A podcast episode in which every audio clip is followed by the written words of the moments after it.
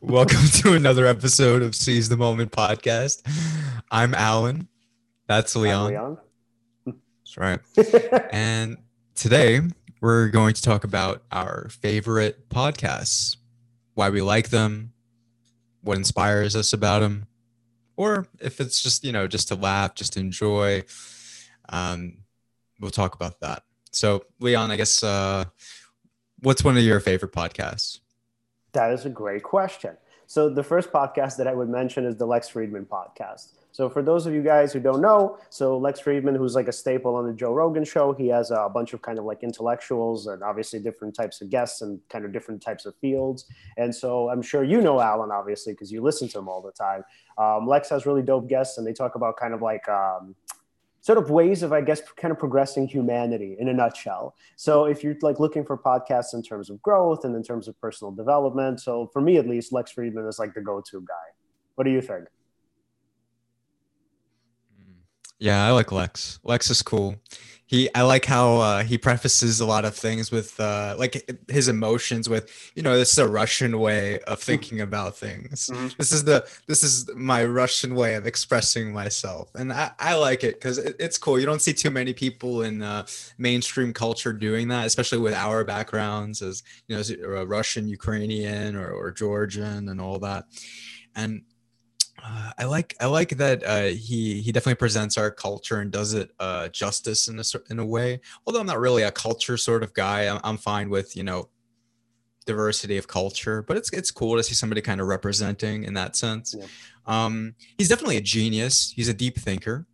Talks a lot about existentialism, why we're here, why do we exist, what's our purpose, what are we here to create, right? And he relates that a lot to his specialty, which is artificial intelligence. And one of the things that he wants to create is a robot companion, one that's as sentient as a human, but technological, right? And that's fascinating. I've heard there's actually some progress in that field. Wait, what? And I wonder how long it'll be till we. What's the point? What is he trying to get out of that? Like he actually like wants to live with this companion, or is this just like for the purpose of just having said that he created it's like a thing like that? So that's interesting that you say that you asked that. So I wonder if his view has changed now, but what he had said when he was first on Joe Rogan's podcast, which it was that he wanted to create a female robot companion, someone he can love and loves him back, right? And I thought that was interesting, right? Rogan was kind of flabbergasted. He's like, why do you need that from a robot? Why can't you just meet a girl out there and all that?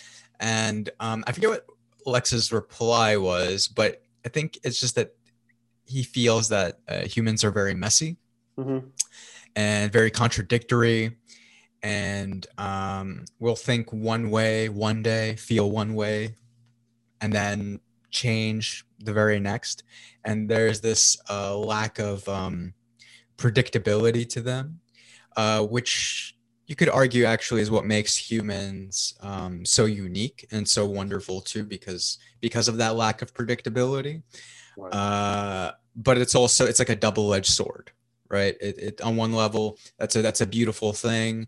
We're not these rigid, unchanging creatures, right? Although a lot of times we like to behave that way personality-wise. We may develop rigid personalities, but in actuality, we're not. We're human beings, right? Like literally in a constant state of being. There's a constant change is the only constant, right? So, yeah, I wonder if his perspective has changed. Though I don't think he's averse to going out there, meeting girls, and having some kind of like companion like that. But definitely, it's his passion to create a sentient AI or to help create it. I know he works with Elon Musk too, which is pretty cool. And he knows him very well. He's had him on his podcast. So like if anyone's interested in seeing what an interview with Elon Musk looks like in a long form sort of way, instead of getting those like tidbits of news or like game stocks or you know, hashtag Bitcoin or the memes that Elon will post, instead of getting tidbits of him like that, you can see, I believe there's more than 2 interviews on Lex's show with Elon. One on Rogan too, if you wanted to pivot to Rogan, but yeah. Yeah. And you know, like what's, I guess would be probably funny for some people is I actually didn't get into Lex because of the AI stuff. I actually know nothing about artificial intelligence, how it's created, why people want to create it or what the motives are behind it. So for me, the reason why I like Lex is because he had particular like intellectuals on from like the fields of philosophy and psychology, like, you know, Sheldon Solomon. So like for me, right, he's more of a, I don't even know what the right term would be, but I guess he's more of like a facilitator, I guess, of like psychological or emotional growth. And, you know, for me, he is like, I don't know, a computer scientist or I don't know. What are they called? Like people who are, who develop AI, is there like a specific sort of name for their field or no?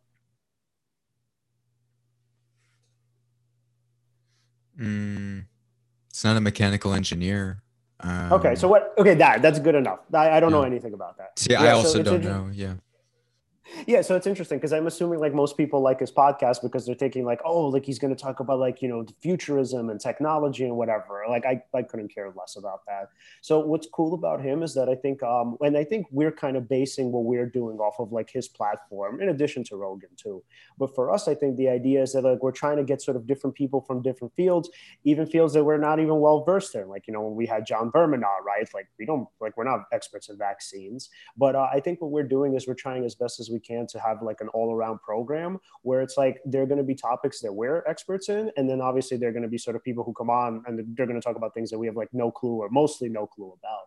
So with Lex, I feel like for him, he really helped us develop that kind of platform. And why I got into him, again, I don't, you know, listen to every show, and I definitely don't even listen to the AI stuff, but I think he's really I think what he does is very similar to what we kind of do, like, because obviously we picked up on it. What he does is, even though he's like an expert in that field, and I assume when he has like those people on, he probably can like shoot the shit with them really well and, you know, talk about these different ideas.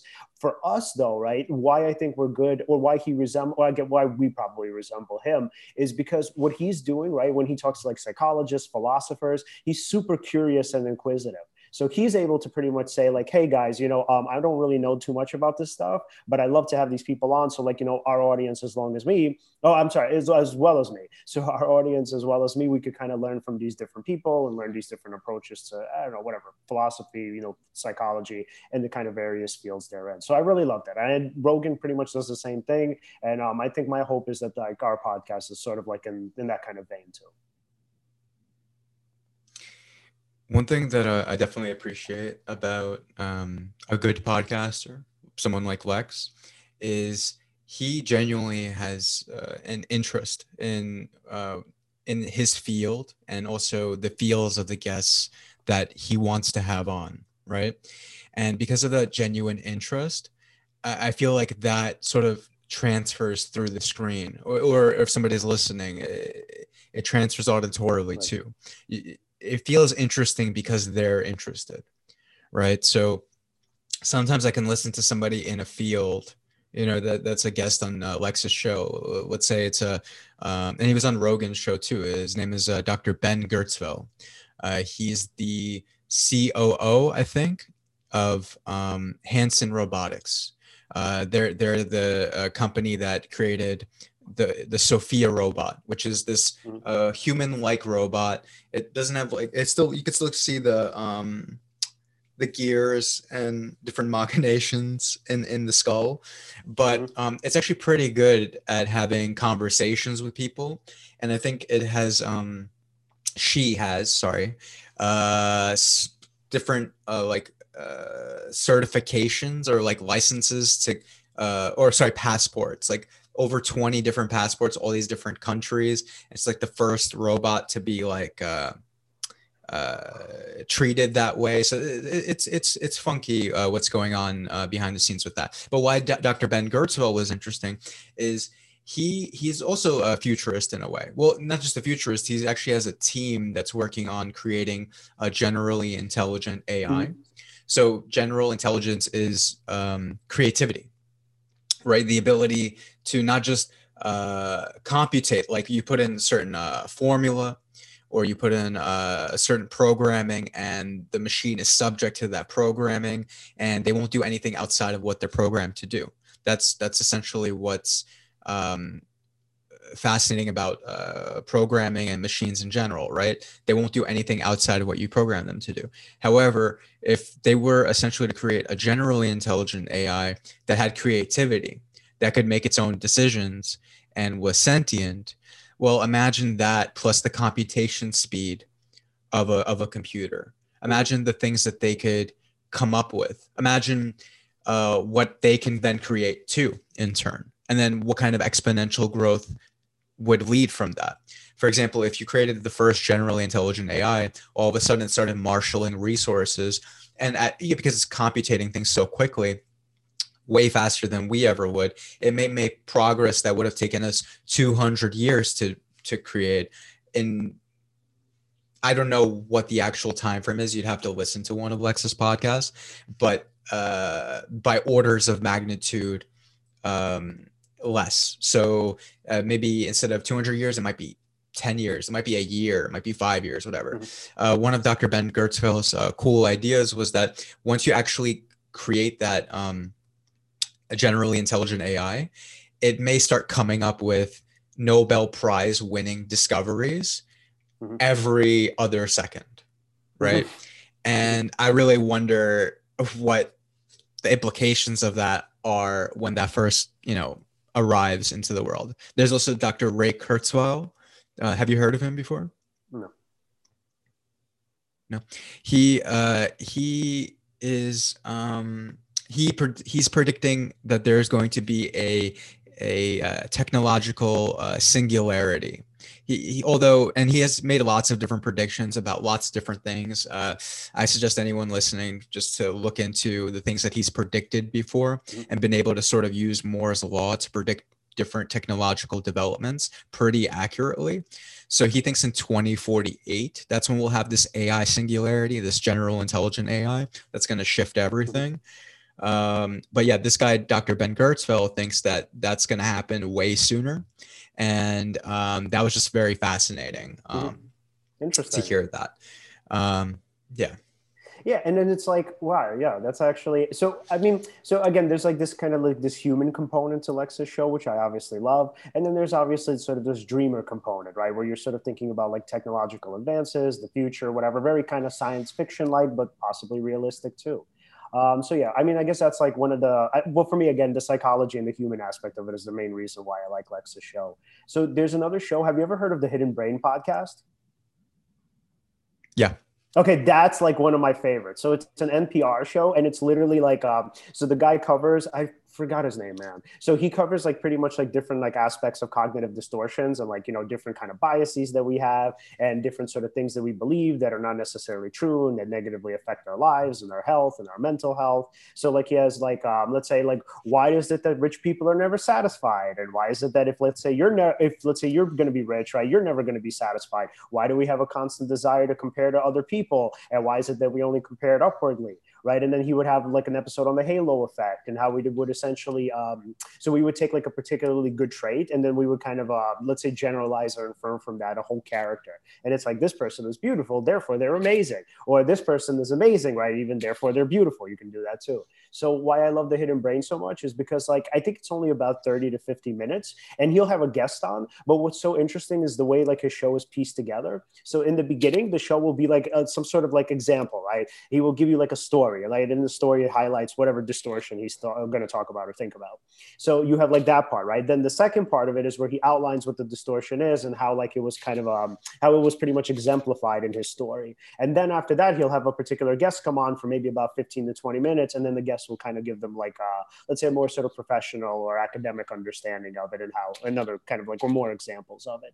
And why I really love that show is that like it gives, so first of all, it's entertaining as fuck, but then on top of that, like it's super educational, but it doesn't bombard you with information. So it's not like 50 minutes of just just this person lecturing at you. He'll give you this great story in the beginning, then it'll kind of follow up with the educational piece, and then it'll kind of follow up with, you know, kind of professional experience and pretty much like professional, I guess, academic information.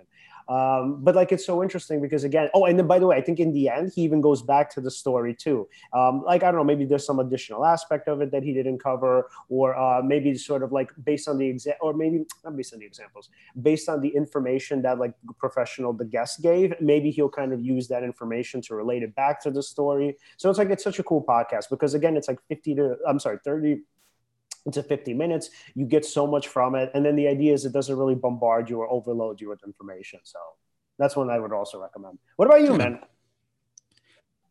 What about you? What are your favorites? I wanted to tag what you said. Shoot. Yeah. So like the halo effect, right? How useful is that to know? Actually, I think that's incredibly useful, right? If you know that you may assume all these wonderful traits based on just how somebody looks, let's say you see someone who's attractive to you, right? And all of a sudden, because they're attractive, you immediately put them on a pedestal, sort of speak, right? And if you know that you're doing that, based on, if you knew what the halo effect is, you gave a name to it, you gave a definition to it. It wasn't just something that you assign, or you don't even assign. This is just unconscious. This is something you automatically do. Well, let's say you're somebody who's a reactive sort of individual, right? But you've given a name to this phenomenon. You've given a label to it. You can recognize when you do it, right? Well, then you add that level of self-awareness there, right? Where you may, instead of having be reactive the next time, you may be, not to sound self-helpy, proactive, right? You may then be able to take control of that situation and experience a sort of growth in that aspect, because you won't be behaving the same way over and over again with these people that you automatically think are amazing just because they're attractive, let's say, right? But yeah, to answer what your question, how could I not talk about Rogan, right? Like Joe Rogan, right? So first of all, I first heard of Joe Rogan when I used to listen to Opie and Anthony, their show that was like Howard Stern. It's like you could call it like a comedy sort of radio show that was on SiriusXM. Actually, it went through a lot of different stations, but the last iteration of it was on SiriusXM. So I'd listened to this show all the time. How did I get into it? I forget. I think you remember this website, newgrounds.com? No. Or eBaum's World? No. Okay. All right. So that's fine. That's fine. Okay, that's probably good that you didn't know that. That explains a lot, actually. So, but yeah, I got introduced to them through like a clip on there. Got interested in that show. Started listening to that show. I got into the people on the show. I thought they had wonderful. What was cool about Opie and Anthony, by the way, was that Opie sort of took a liberal sort of perspective to everything, and Anthony took a very conservative perspective. And then Jim Norton, who's a comedian who started out on that show, wouldn't start out, but he was a big part of that show. He had a very balanced perspective. So all these three people in unison, the way that they would talk about things, whether it's from a comedic standpoint or an actual just social psychological perspective. Like, for example, they used to talk about guns on the show, and the subject of like whether you should because of school shootings and all this, should guns be banned, or that kind of conversation. So Opie didn't mind if they're banned. If you don't have access to a gun, then how can you perform a crime, right? Simple as that. If you don't have it, you can't do this shit. If people just had knives, it's not like with a knife you can, with like an automatic rifle, like shoot like a lot of people at once. You're limited. All the other people can see you're stabbing somebody and run away, right? Okay, that's logical.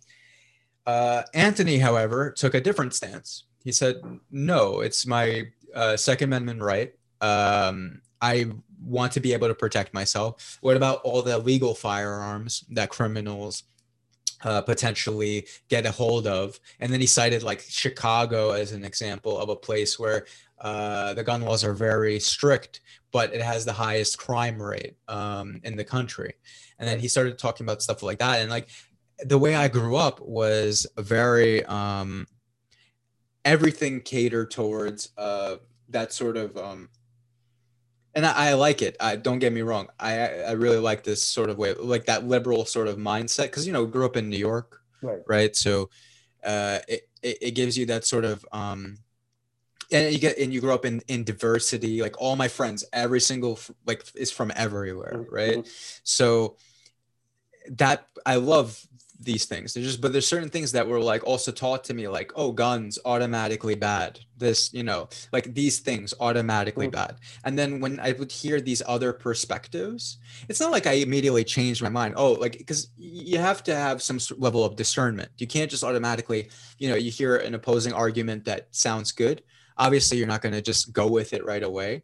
But if you're open enough to take it in, it does start to make you think and consider like, oh, okay, I didn't see it that way. Right. Right. And isn't like that the point of like these podcasts, right? Like they're pretty much like they give you these nuanced perspectives that when you're in kind of like a bubble or whatever, you don't really get, whether we're talking about like the media or whether we're talking about, I mean, not necessarily newspapers, because that's not a fair assessment. But let's say maybe the online kind of platforms that most people are used to reading, right? So for my thinking, it's like with the podcast, a lot of times you get people who kind of see the world in a much more, I guess, for lack of a better term, complete way, where they could kind of see people, they could see different arguments, and they could even see people, right? As sometimes kind of not fully informed, right? Not to say that they're wrong or they're right per se, but to say that there's much more sort of nuance and there's much more complexity than what we're kind of used to sort of being. I was going to say bombarded with, which is not maybe not a fair term, but what we're pretty much given, yeah. No, I agree with you. No, I agree with you because, in fact, I had this hunch like ever since I was a little kid, because I always had this thing where whenever I would have opinions about things, I always considered them from like a million different, well, not literally a million different perspectives, but I noticed that it was very different than how I saw most people doing things. Not to say like, oh, this is some special way of thinking, blah, blah, blah. I was very... Because of that style of thinking, I was also very reactive and had a lot of flaws. So it's not a perfect mindset to start out with. You have to like integrate a way to, you know, be in the world with that, you know, looking at all these different perspectives. Because if you're so reactive to all these different perspectives, mm-hmm. that your focus is too spread out. Right. There were people that I respected who had very, very narrowly focused certain perspectives on mm-hmm. things, and because of that certainty, they were also they were very congruent. They felt very good to be around too. So that's actually there's things wrong with it, but the thing is, when I started hearing like a show like Opie and Anthony, that was one of my first times being introduced to nuanced thinking in a way, although I didn't even know it was called nuanced thinking at the time. I couldn't give a name to it and understand like, mm-hmm. what is this thing where you think in different perspectives, right? In fact, back to Rogan, because it's kind of like where it started. He was a guest on their show and many times, and anytime I listened to him talk, he did that thing that I resonated with, where he looked at things from multiple different perspectives. In fact, he would even edit himself while he's saying something and also point out what may be wrong with what he said, mm-hmm. which I thought was crazy because nobody did that as far as what I was used to. Right. Like, I felt like I was the only person who tried to do that, because I would get into like lots of arguments with people and stuff like that. And, I used to try to like get them to come to my side by saying like, no, here's what's wrong with what I'm saying. See, I'm willing to admit it, right? I'm willing to admit there's something wrong with what I said. So like, could you do that too? They didn't, right? And I didn't know how the mechanics or the dynamics of that worked. But yeah, I listened to him on that show always had these balanced opinions. Also, interesting ways of looking at things. Like, I feel bad that, like, I don't have a specific example coming up. Like, I almost want to mention, like, his perspective on marijuana and psychedelics and stuff like that, but it's not, but nothing specific comes to me to really wax on. Yeah. So, but why I brought up Opie and Anthony, he also, because he was a guest on there, that's how I was introduced to him. So that's how I found out about his podcast. In fact, he actually credits the creation of his podcast to one of the hosts, Anthony Cumia, because what happened is Anthony, you know, these people are rich because of their successful radio show. So he builds a recording studio in his basement. It looks so professional. Desk, graphics in the background. Like, you didn't really see anybody doing this kind of thing, except for maybe Tom Green. Yeah. Tom Green did that first show. Right. Yeah. Mm-hmm. Yeah. So, yeah. And this thing was just like that. Mm-hmm. All right, Alan, we got to wrap up, man. So, so I know since we're doing 2 shows today, it's time, we got to wrap up. So, like, what would you sort of recommend? Oh, she answered? Yeah, we're good. So, what would you recommend in terms of, like, podcast suggestions, right? If not, let's say particular episodes, or rather even particular series, what would you suggest in terms of particular themes? Like, what sort of podcast should people be looking for?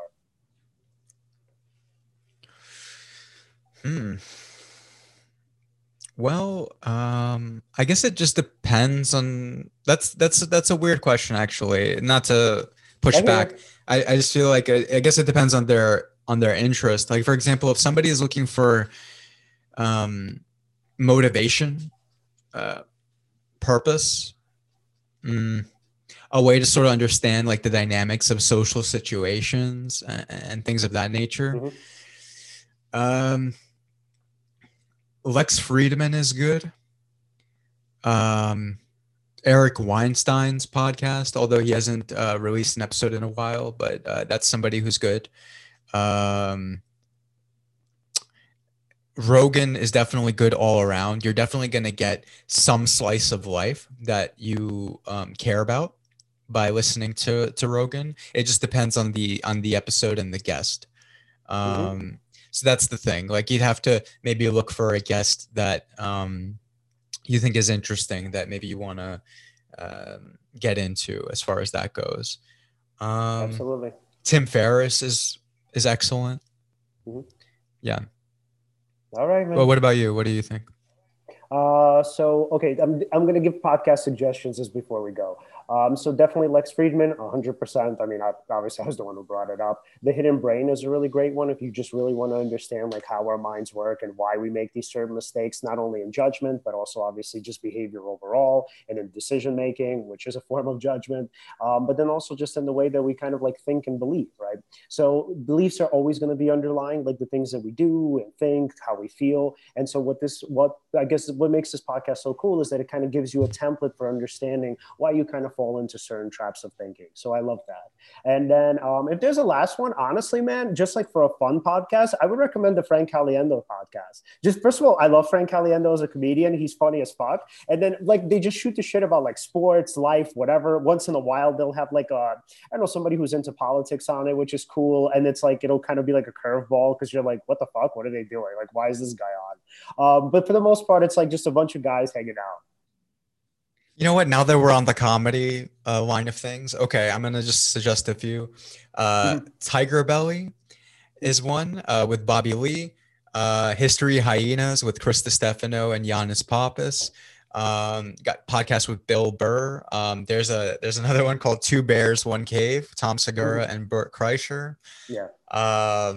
You got me going now that you mentioned. Like, I was like, oh, I could talk about comedy. Oh, by the way, just before you continue, so there's this football player named Warren Sapp who was like on the Tampa Bay Bucks, who was like, he's going to be on their live show. Yes, yeah, they're doing Two Bears and One Buck, which is really cool. Yeah, I like how they're promoting it too. They're like, oh, we're going to see a special show live. They can't say that they're watching the Super Bowl, because that's going to be illegal or something. You can't, like, stream it or something. Right. So, yeah. But yeah, there's a lot of really, really good ones. I like Whitney Cummings. I like Annie Letterman. Meanspiration. Yeah. She's amazing. Like, she's actually like my favorite, one of my favorite comics. Kill Tony. But yeah, I digress. I could actually keep naming podcasts, and like I see we have a guest coming in, so yeah. I guess we should just end it off there.